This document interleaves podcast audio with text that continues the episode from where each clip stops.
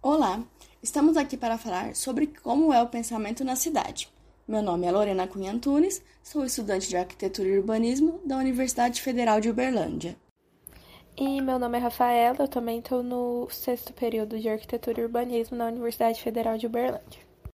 Vivenciar a cidade é uma necessidade das pessoas atualmente. Hoje em dia, a supremacia urbana tomou conta e até quem escolheu viver no meio rural acabou tendo que passar por isso.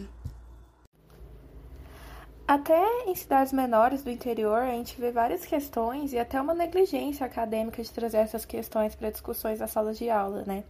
Inclusive, um fato engraçado que eu descobri recentemente, no auge do sexto período de arquitetura e urbanismo, que é uma coisa que eu acho que a gente devia é, saber no, desde o início, é que a maioria das cidades do Brasil não possui transporte público, porque não tem essa necessidade expressiva de mobilidade, então não faz sentido ter esse transporte público. E para mim foi uma coisa que evidencia muito essa necessidade de, de trazer essas questões para a discussão. Exatamente, e sem dizer que hoje em dia é, nós vemos muito desenho urbano se moldando em torno apenas da questão de mobilidade, da mobilidade, né? Só que acabam que ignoram alguns aspectos sendo a saúde e as condições financeiras de cada um.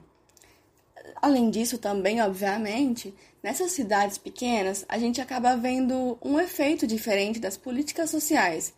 Um exemplo disso seria o Minha Casa e Minha Vida, que não tem que se resolver o problema habitacional de milhares de famílias, e sim de uma ou duas.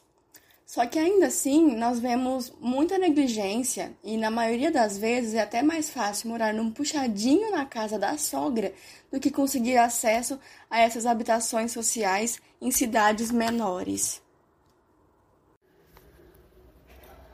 Sim, é, e outra coisa que eu entrei em contato recentemente foi que nessas cidades menores é muito mais a gente ver essas políticas sociais sendo voltadas para a regularização fundiária porque as pessoas que necessitam, elas ocupam alguns locais em medidas emergenciais e posteriormente, depois de vários anos, há um movimento de regularização dessa área, que na maioria das vezes não possui uma infraestrutura adequada, porque ela não foi pensada para crescer junto com a cidade.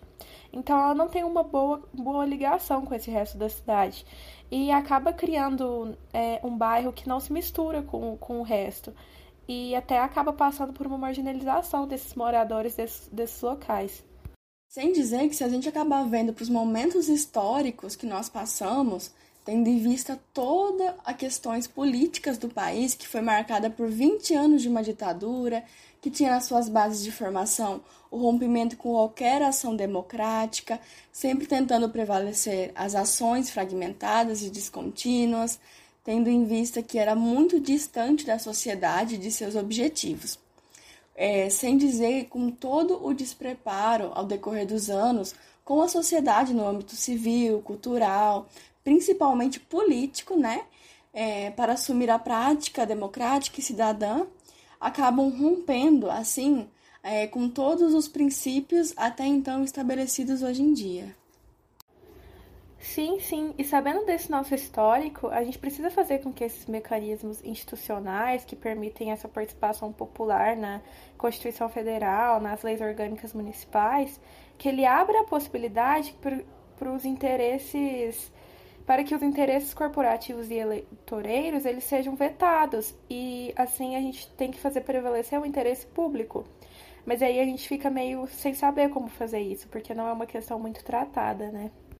Só que acreditamos que uma das coisas mais preocupantes que estão acontecendo hoje em dia é que, em vésperas de 7 de setembro e ameaças à democracia, os conselhos municipais de gestão participativa devem atuar né, e vir a ser uma garantia de participação da sociedade em todos os processos decisórios na definição da política pública, tendo em vista também o desenvolvimento social para a gente. Né?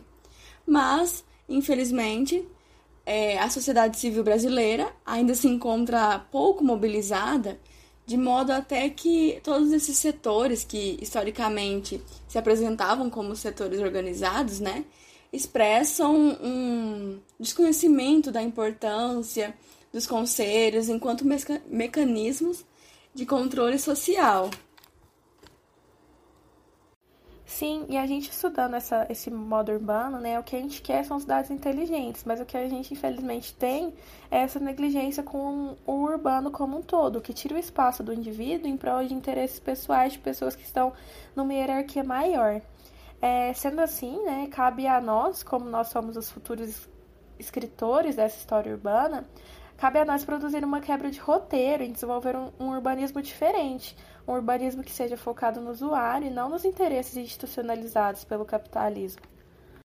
Realmente, é, nós devemos nos preocupar um pouco mais com o indivíduo dentro da, de todo o espaço urbano, de acordo com as suas utilizações, além também de pensar em como é, ocorrem as diferenciações de classes sociais dentro do, da cidade, né?